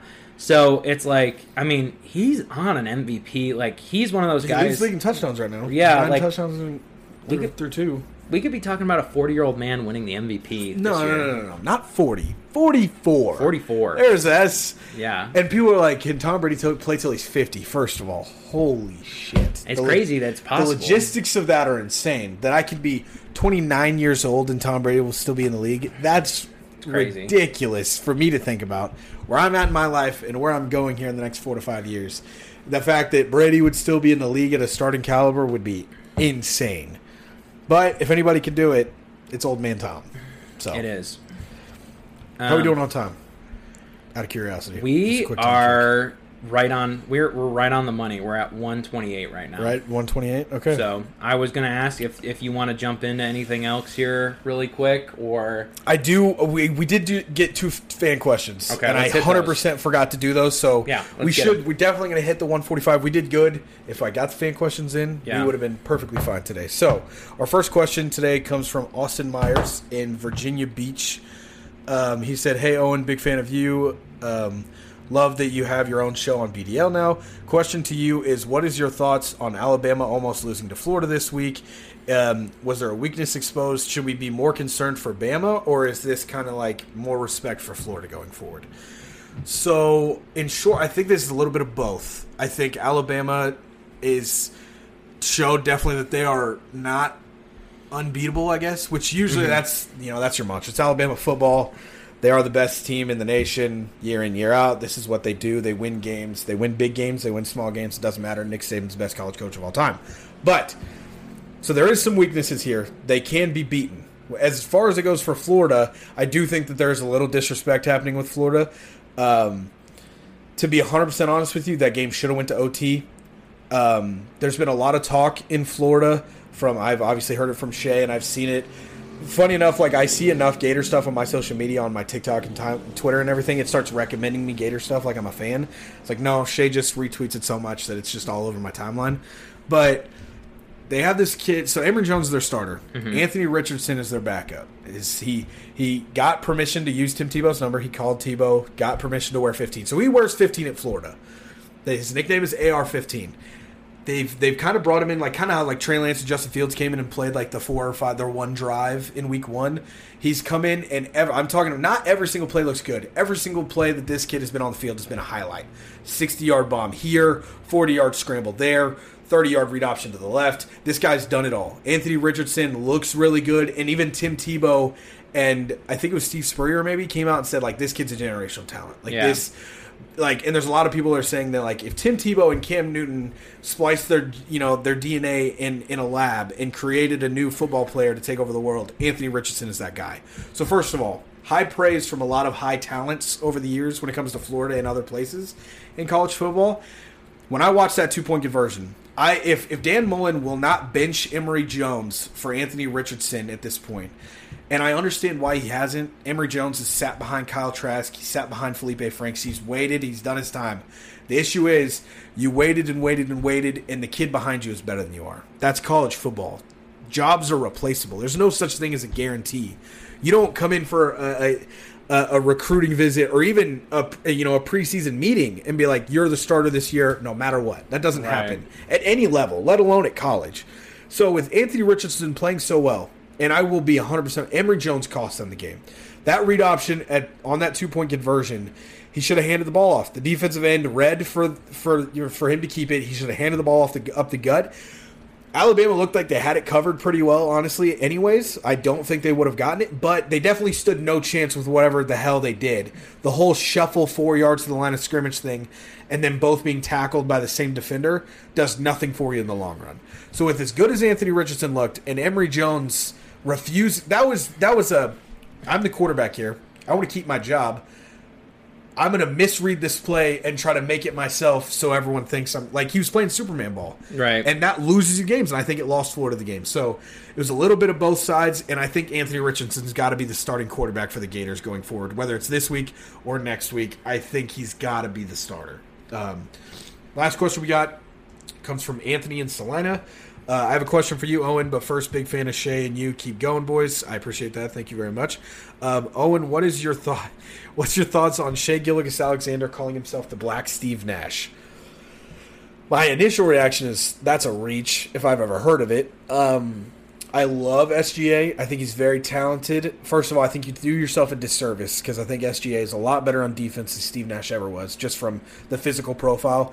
SGA is like 6'3", 6'4". Steve Nash is this, the undersized white kid from Canada. Right. Never been good on defense as hard as he may try. So give yourself a little bit more credit defensively. And also, we're talking about one of the greatest point guards of all time. So hopefully you get there. For Thunder fans, I think they hope for that as well. But I think – I, I don't see where that comparison lines up. I don't think it's disrespectful by any stretch. He's a very good, young, talented player, but you do yourself as a disservice on defense, and I don't think you're there offensively yet. So as much as uh, as it's a fun nickname, and I honestly, if he continued to call himself and it caught steam, I wouldn't be mad about it at right. all. But I definitely I don't see it as of right now. I would rather my players have confidence in their ability and and shoot for their stars. Like if he came out and was like, you know I'm the uh, Mike Bibby, you know, the yeah. black Mike Bibby. I'm like, okay, maybe like let's aim for a little let's bit higher. higher. Yeah, let's yeah. try to be a little bit better than that. So I'm never going to be upset at a guy. Um, and like, I don't know what it is about NBA fans they're so sensitive to the legends. Yes, we are. It's so crazy. yes, we are. Like I'm like the only one that I'm like I don't care if a guy wants to compare himself to Steve Nash. Like, yeah, I, it doesn't bother me. Like I said, it doesn't bother me in the long as as as off of a comparison as I think it is. I'm not bothered by it. It would it would only bother me if people believed it. Like that would yeah. be the only like he hasn't done enough to show me that. If all Thunder is. fans were like, "Oh my god, why have we never thought of that?" I'd right. be like, "All right, now I'm mad." Right? Yeah. yeah. Now I'm upset. But like I mean, let the guy compare himself. It's like it's yeah. the whole LeBron and MJ thing. I don't know why we're so sensitive as a group. It's yeah, it's kind of weird, honestly. Agreed. I would 100 percent agree with. I mean, let him call himself the Black Steve Nash. I don't think he is. I don't think he's as good of a passer as Steve no. Nash is. Like, I agree. I mean, Steve Nash was just a facilitator. Um, and another guy that just wasted his career away just on teams that weren't good enough. That weren't good enough, yeah. I, if and if we're gonna like, Which that's no. I'm sorry to all my Thunder fans out there. That's where SGA's at, wasting away on a horrible, a horrible team. team. Yeah. If if I had to name a Black Steve Nash, I'm gonna go with Chris Paul over anybody off the top of my agree. head. Yeah. I can't think of anyone who plays more similar. Like LeBron James, but that's kind of unfair to well, put a guy that's six eight. LeBron James is not like anybody. yeah, it's true. It's very, I think Chris Paul's a better scorer than Steve Nash was, in in my opinion. I would agree. Yeah, um, I think he um, creates for himself better than Steve Nash. Steve did. Nash did. Yeah. yeah. I think they're both great at creating for other people, but yeah. Yeah, I, I would agree. I think that's going to do it. I think we did good on time today. We yeah, stayed we right where we wanted to be at. Um, 135, so not mad. Yeah, we're pretty happy with that. We we exceeded goal today, in my opinion, yeah. by 10 minutes. So next week we're going to keep to the hour 30. Make sure we do the fan questions at the top. So keep sending fan questions. We'll keep answering them. I promise they'll be at the the top next week. I didn't have them at the top of my script, so I did forget about them. But hey, we got them in. We're a little so. tired, so make sure you tweet us. Yeah. At Owen underscore Burke. Yes, sir. And then at Pisswarm Takes right I there. I love it. I love that. Solid, solid Twitter handle there, so you guys can, yeah. can chase after me. So yeah, so make sure y'all listen. Obviously, episode two of the Mansion is out now. Obviously, you just listened to episode two of the Owen Show. Episode two of One of One comes out tomorrow, and episode two of BDL season two comes out on Friday. So keep it locked, keep it tuned, stay safe. We'll see you guys next week. Love you guys.